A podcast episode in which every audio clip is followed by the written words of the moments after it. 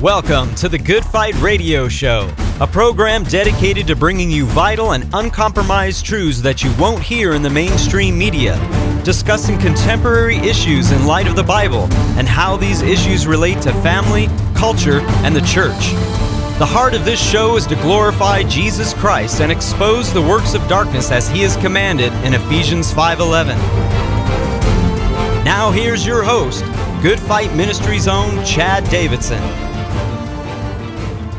Welcome back to the Good Fight Radio Show. I'm your host, Chad Davidson of Good Fight Ministries. And with me, as always, is the show's producer, Tony Palacio. How are you doing today, bro? Praising God, he is good. He is so good. And this is the first episode back for our new year. We are in 2021, the year of our Lord's birth, 2021. and so we are really, really excited to be able to share a whole nother year with you guys. And uh, I think before I even start on what we're going to do today for this episode, I really want to just say praise God. Praise God for you guys uh, this last year. I know 2020 was tough on a lot of people, and as well as us. You guys know we've been dealing with stuff with Joe, uh, dealing with stuff, uh, you know, ton of people here have lost family members and different things uh, that have gone on this year. But nonetheless, even when we're sorrowful, we are yet always rejoicing because we have the Lord Jesus Christ. And one of the great things about having the Lord Jesus Christ and knowing Him is knowing full well that even if we don't understand what's going on in any given moment,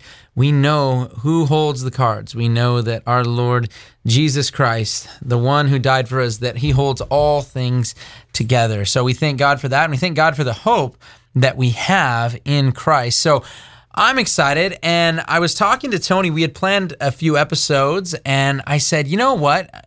Recently, and a lot of you guys know, if you for those who listen to the show, that I I do a discipleship group uh, locally for a lot of the young guys who are looking to.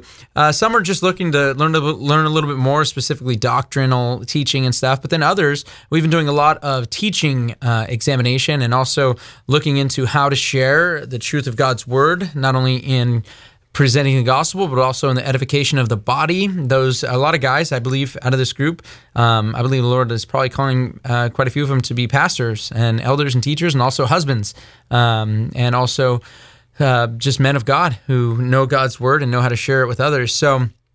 Um, it's something we've been working on, and one of the things I had them do uh, a number of months ago was I wanted them to look at a verse, one verse, memorize it, come back not only memorized, but also understanding the syntax, understanding what it says in the original language, where those texts, where something, a specific word may be used in other places that correlates to that verse, and then just looking in the immediate context, if they could, understanding uh, that when they share something that maybe they've memorized a verse, they understand where it's from. If I memorize Jeremiah 29 11, that God has plans for me to prosper and for my good, uh, I need to also recognize that that's not just talking about specifically me going through whatever and that God's going to prosper me, make me more money, but recognize that God will even use a Babylonian captivity that sounds absolutely horrific to go into in a way to bring about prosperization for an entire nation. And so there's it's really good to understand the context. And then what we did for the last couple months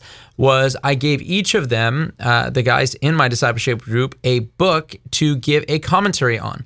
Uh, so they would have to look specifically not only at one text, but look at the totality of the book, who wrote it, uh, when it was written, some of the conflicts that were being addressed in it, and then just give kind of a section by section uh, look at what was being built up by the author. Now, I gave them all epistles uh, from the New Testament, so they were a little shorter. Some of the guys had Romans, like Nico. I, I, told you guys about that if you were listening to last, last week's show. But um, but nonetheless, and uh, I think Travis had Second Corinthians. So those are only two longer books, I guess, uh, that I gave him. You know, Titus and and Jude and so forth. But uh, something that I said, you know, you guys do that one, and what I'm going to give you, and I gave this last week to them, is the entire Bible. So uh, that one, I've I'm still teaching through it. They're listening. No, I'm just kidding. They're not listening live.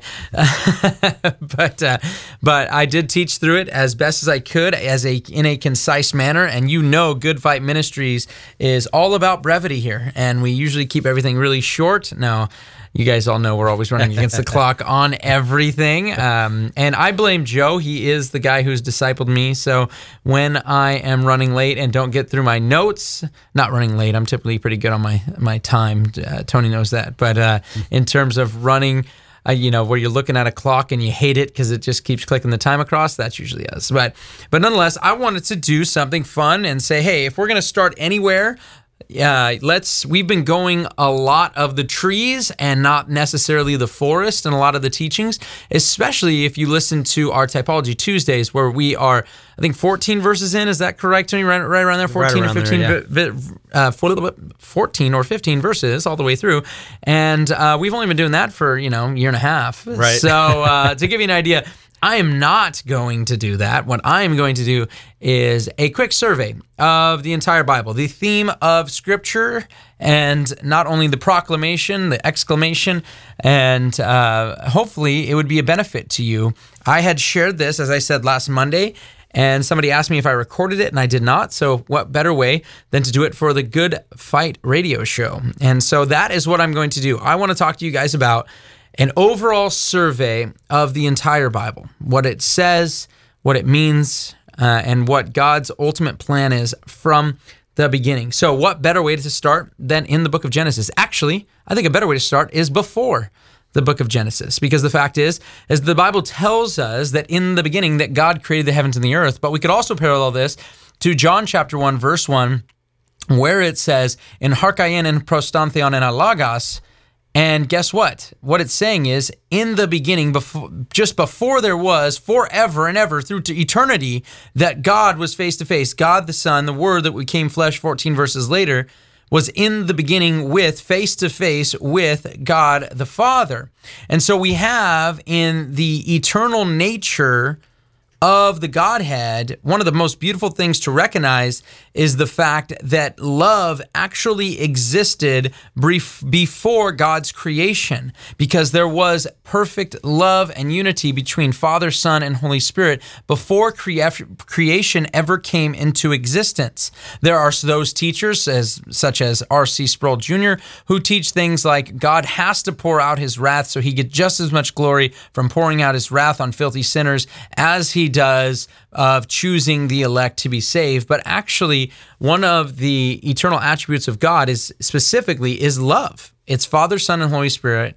Uh, and so that happened before there was ever wrath because they never had wrath upon each other, not until there was creation and wickedness to pour out his wrath upon. But what we have in Genesis 1 is the, crea- the creation account God creating the heavens and the earth and everything in them. And then God also creates man. He creates man in his image. And when he creates man, man, it's not good for him to be alone. If there's ever a time to talk about this, when God sees that it's not good for man to be alone, it's great to talk about this when people are out of fellowship, right? God saw that that was not to our benefit. It was not good for man to be alone. So he created the woman, the one who came after the man, and created him from his side as he slept, and then awoke him. And then guess what? They also not only would live there in the garden, and it says that basically, as it was, as it was a custom, God would walk amongst them. I think that's really, really cool when you think about them in the cool of the day. Now, before we get to that exact portion, one of the things that takes place is that the woman is deceived by the serpent, who later in the book of Revelation we're told uh, that the serpent, and also in Isaiah, I want to say Isaiah, I always mix them up, Ezekiel 28 and Isaiah 14, there we go, are the two accounts we have of Satan in the prophets and uh, specifically, and one of them mentioned specifically that he was there in the Garden of Eden. And we think about he is the serpent of old, the deceiver, and Satan comes and deceives Eve. And in the New Testament, on the commentary on that event, it actually says that Adam was not deceived. He went headlong into sin, and there's a lot of different opinions on Adam going into sin and choosing to sin and why he did that, and one of which I've heard at a number of weddings. Uh, Joe has given this at a number of weddings as not, hey, this is dogma, you guys have to believe this or you're wrong, sort of thing. But hey, a lot of the reason is probably that he loved her and saw that she had died and he partook willfully into that sin. And then sin came into the world, and God, it's heartbreaking, but God then curses the ground. The, we then have what is called in theology the proto evangelium or the proto evangelium. And what that is, is the first gospel proclamation in the third chapter of Genesis. And in that chapter, what we see is the promise that at, at some point that serpent's that serpent would be smashed, would be smashed by the heel of the seed of the woman, that through that woman there would be a seed that would come, and that seed eventually would be Jesus himself, by the way, and it would bruise the heel of that seed of Jesus. So, yes, he was bruised, he was crushed, he was pierced for our iniquities. And the promise of that took place all the way back in Genesis, the third chapter. And what we have in the entirety of the Old Testament, from Genesis all the way to Malachi, over and over again, is not only man attempting to cover up their sin by their own ways because what took place in that event before the proto evangelium is given what took what takes place is Adam and Eve when they sin, when they fall into sin, they notice that they are naked and they begin doing their own cover up of sin. What they do to cover up their sin is they take leaves and cover it up. God says that's not enough and we actually have the first sacrifice there in the 3rd chapter of Genesis where God does sacrifice and cover them with blood, because as it is said in Leviticus and quoted in Hebrews, without the shedding of blood, there is no remission, there is no forgiveness of sins. And so we have this picture of man once again covering up sin. We have this picture once again of man wanting to do it his own way. And then the same thing befalls and happens to Adam and Eve's children under Cain and Abel. Because you see, they both, Cain and Abel, are given uh, they're given children, not just Cain and Abel, but a number of children, obviously, at that time that Adam and Eve were having. But we have the first murder in the Bible because of what? Jealousy, which is what typically murder, a lot of murders that happen today happened because happen because of jealousy. And so what we have here is once again Cain and Abel, and God gives Cain a warning right before he does the dirty deed of killing his own brother. He said, Sin is crouching at this door. It's desirous for you, but you must master it. You must be over it. And he does not. And sin was crouching out at the door, and he does not master over it. And because of his jealousy, because his brother Abel's sacrifice was accepted, the sacrifice that, that was of his own unblemished uh, animal there was accepted. The sacrifice of Cain was not. The in bitterness grew, and guess what? He killed his brother. And then go forth from there Cain is worried that the, the civilization, they're going to kill him. He's, God says, No, I'm going to give you a mark. He sends Cain out, and civilization starts with Cain. And then over the course of time, more and more men are, are, are made. Um, they're, they're plenty fruitful and they plenty multiply. And what takes place is after that, you have in Genesis 6, one of the saddest verses in all of Scripture, because it says that the hearts of men grew to a place where they were evil continually all the time, evil continually. So their hearts are evil continually. And so God has another plan. Because their hearts are evil continually, God is still going to repopulate this earth that we are on. And He's going to do it through one man and through his family. And that is through none other than Noah. So God does that. He uses Noah. Noah is a preacher of righteousness. He preaches over and over to them. They obviously do not listen. They do not get on the boat. They are not part of his family that do. And here comes the flood, and the flood does rush over and kill them all because of their wickedness. You know, and this is a part where I have to point out the hypocrisy of so so many uh, when it comes to liberals. Something I think about a lot, uh, especially considering the new that that movie that had come out, Noah which was such a horrendous satanic film that they had brought up, plus the rock people, but we won't get into that part. Um, but one of the things that you would see over and over again is something like Russell Crowe, the guy who played Noah, would talk about how God was really a terrible character and such a horrible person. But this same you know, Russell Crowe is obviously the guy who's famous for throwing telephones at people he's mad at and so forth. Uh, but nonetheless, uh, he also, when you think about it, the hypocrisy of so many in uh, liberals who want you know want to you know condemn God when he brings forth judgment but also be the same ones who on the other side of their mouth ask over and over why does God allow this and why does God allow that? Uh, the fact is is that yes we all want justice and God will eventually wipe out every rapist and pedophile and so forth but it doesn't stop there. God is also coming to wipe out not just the rapist, not just the pedophile, but the liar, the thief, the adulterer, the unbeliever, those who have not come to Christ, even though He has given them grace after grace to come to know Him, and yet they reject Him. And guess what? He's coming to wipe them all out. But He says in 2 Peter chapter 3, verse 9, in the New Testament, that He's not slow, but he's patient, not willing that any would perish, but that all would come to repentance. And I thank God every day that he did not come and that I did not get flooded out before my time, before I came to know the Lord Jesus Christ. And so God then repopulates the earth once again with Noah, but as people tend to do, next thing you know, we're building a tower. And once again, man is trying their own way to get to God. And, and man does this through the tower of what we now call Babel. And what God does is, as they're attempting to build this up into the heavens, God changes their language so they don't understand each other. And praise God for that. That's why we can go eat sushi and tri tip and all those different foods. I'm guessing we'd all have just one soup if we all didn't have all the different cultures. but but nonetheless, after that, what takes place is the next greatest event, I guess you would have to say, in the scriptures would be God coming to Abraham. And Abram, I'm sorry, before God gives him his name.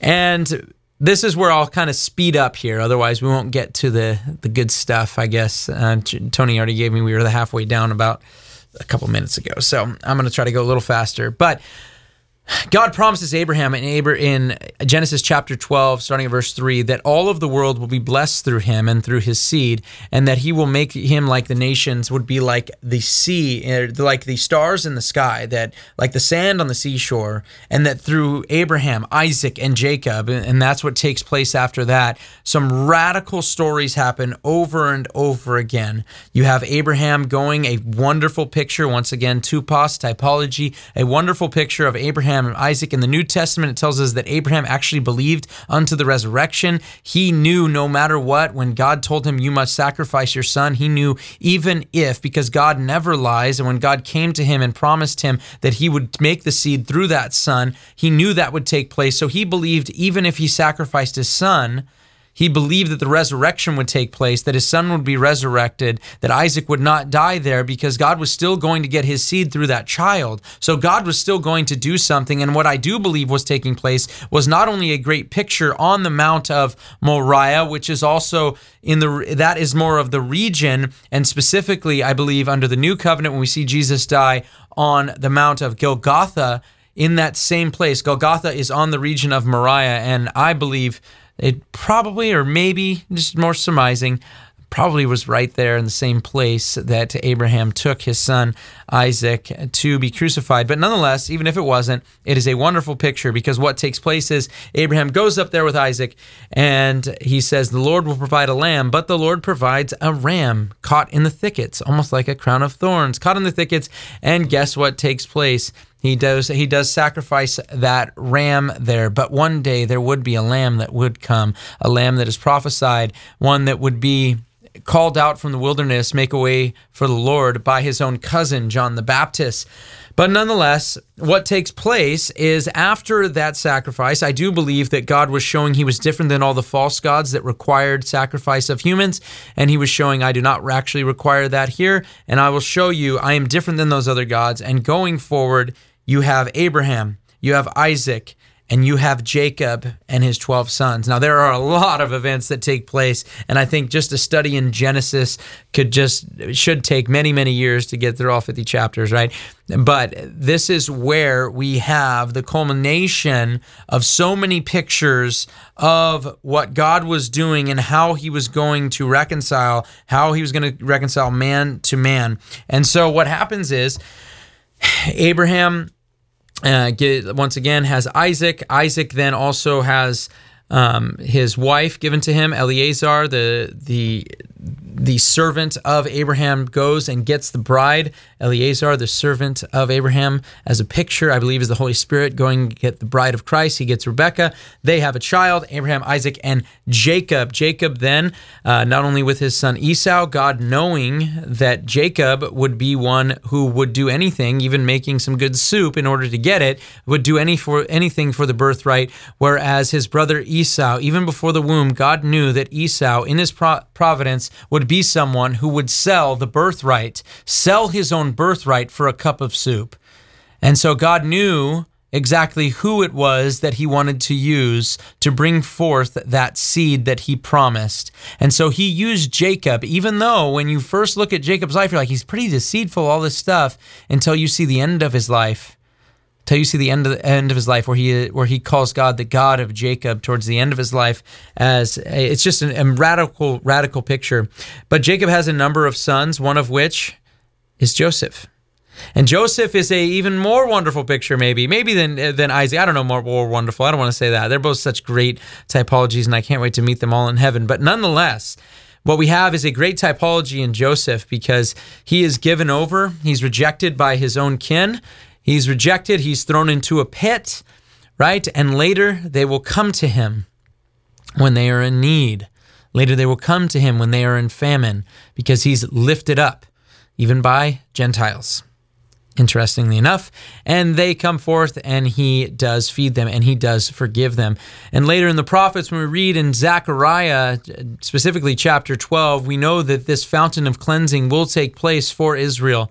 That even though they rejected him, as Isaiah 53 quite clearly says, that who will believe his report, that they re- rejected him. We thought him smitten of God, that they, even if they, what they meant for evil, God will turn with good. And in the end times, as it's quoted in Romans chapter 11 quite clearly in the end times at that time, not that all Israel will be saved for all time, but at the end times, there will be that remnant that comes to know the Lord Jesus Christ because they will do exactly what, what Zechariah 12 says, that they will look on him. And in fact, actually, it says they will look on me, whom they've pierced, Yahweh, the same word used earlier in that chapter in Zechariah 12 to describe me, myself. They will look on me, whom they've pierced, and grieve bitterly. And that's when the fountain of cleansing is open. That is when all Israel at that time will be saved. And it's a beautiful, beautiful picture in Joseph. But let's keep going forward. After Joseph, we have the books of the book of Exodus, right? In the book of Exodus, what we have is Joseph is forgotten long ago in Egypt, all the things that took place, all the wonderful things he did. And what happens is the Israelites begin to be enslaved. And as they begin to be enslaved, it gets worse and worse for them because they're growing in number, the same promise that God had given Abraham that would take place. And as they grow in number, guess what? The Pharaoh says, We can't have this. We need to kill the firstborn. A wonderful picture not wonderful, horrible picture, I guess, of what would take place with Jesus as well, right? Because Moses said, One would come on unto you like me. And guess what? Herod would also try to kill Jesus. It would be pointing. These are pictures. These are historical acts that were pictures of what would come in the Messiah. And Moses then is used in a powerful way to get the Israelites out of Egypt and take them out. God sends plagues to Egypt, and he also takes the firstborn of every Egyptian, but it's a little different uh, because when God takes the firstborn, he takes them back to himself because that's who he is. He's the author of life, he's the giver of life. He can take it whenever he wants, and they don't deserve to have those children. And God took them at the Passover, which is also a picture of Christ himself because those who would be passed over were those that had the blood covering over them as God would pass over them. The same thing that happens to each and every one of us. But what would happen and what would take place with Moses is after he would exit them out. Moses is a picture of how the law can get you, how far the law can get you. The law can get you all the way to, but not walk you into the promised land. There was another person that would come after Moses, after they had entered covenant with God, that they were going to follow him. They were still not allowed to enter the promised land because of their murmuring. And guess what? It wasn't until Yehoshua, Joshua, came and was they were able to enter the promised land. What would take place over time, and this is where I have to go as fast as fast can be. What would take place over the time of the history of Israel is once again over and over again. First, they are given judges. God wanted them to have judges and for him to be their king. Israel said, No, we'll do this, God, on our own. We'll have our own king. And they are given Saul. After Saul, they are given David. After David, they are given Solomon. After Solomon, they are given his sons, and they would split up the kingdom northern and southern Israel. Southern would be called Judah. And this would be a ton of problems as we go forward. Okay. You have them worshiping at them not in the way that God asked them to worship. And what took place there is you have, when you read 1st and 2nd Kings and 1st and 2nd Chronicles, in Kings, we recollect and look back at the history of those kings at those times, mostly the kings of Israel. And then in 1st and 2nd Chronicles are mostly chronicles of the kings of Judah. And so when we look at this, and see what happened over and over again throughout Israel's time is they would follow, they would turn, they would follow, they would turn. And God promised through the prophets at that time that there would be a new covenant that would come to Jeremiah. God was divorcing them from their old covenant because of their harlotry over and over again, but he would bring a new covenant and that covenant be written on their hearts. And the covenant that he wrote on their hearts would then be what? Given in the person of Jesus Christ. All those promises leading up. There, you see, because after Malachi, the promise was there would be a famine in the land that they would not be hearing from the from God, and that takes place until John the Baptist's father, who God deposits more back into the land there before the ultimate the culmination of the Messiah that they've been looking for. These blood of goats and bulls and so forth, those things would never do what the Messiah, the great high priest, would do. And that's what he did in Jesus Christ when he died on that cross. And he was that culmination. So what you have is a deposit from God to the to the priest there um, with uh, John the Baptist's father and then going forward, what God would do is not only Jesus coming, we celebrate the fact that he, the incarnation, but Jesus coming for one purpose, and that was to die for the sins of the world, for us to know God Himself. And that's the only way that that could happen. That's the only way we could be with Him is for Him dying for our sins. So Jesus comes to earth. He dies. He says He promises the Holy Spirit. The Holy Spirit He promised through John 14 through 16. This is what He will do. This is how He will lead you into all truth. He will not only be amongst you, He will be in you. After we are given the Holy Spirit, we have the building up of the church and God then doing what He did with Moses back in Deuteronomy back at the covenant where he would write a covenant and through those through those apostles he would give a living covenant through them when God when when Jesus promised in Matthew 16 18 that he was building his church and the gates of hell would not prevail against it when he gave them the power to ju- be the judges of the church and what he did was he gave them the right to write the covenantal laws that we have the deposit from God that he gave previously to Moses, he was now giving under the new covenant. And therefore, we would have that covenant which dictated not only our history with God, what it looks like, but also what are the ramifications, what are the things that are going forward under this new covenant. And not only that, but he would promise something else, not only the new covenant, what the church would look like, how it's going to run, all of those letters deposited in areas where heresy was going on so we would know how to combat it, but also he would send a promise that he was coming back again. Not only veiled in the sense that just like Daniel's book is was locked up, Revelation opens up. Revelation is the key to open up all of the Old Testament as well. So we look back, we look forward, we look during. Either way, we're all saved the same way. Old Testament saints looked forward to the day he would come. Those who were alive looked at the Jesus that died, and we look back at when Jesus died. And now we also get to look forward. We look forward to his return as we put on the helmet of salvation and his coming, and that we would recognize that our Lord is coming back for us. And the Bible is the most amazing book ever written. God bless. You've been listening to the Good Fight Radio Show brought to you by Good Fight Ministries.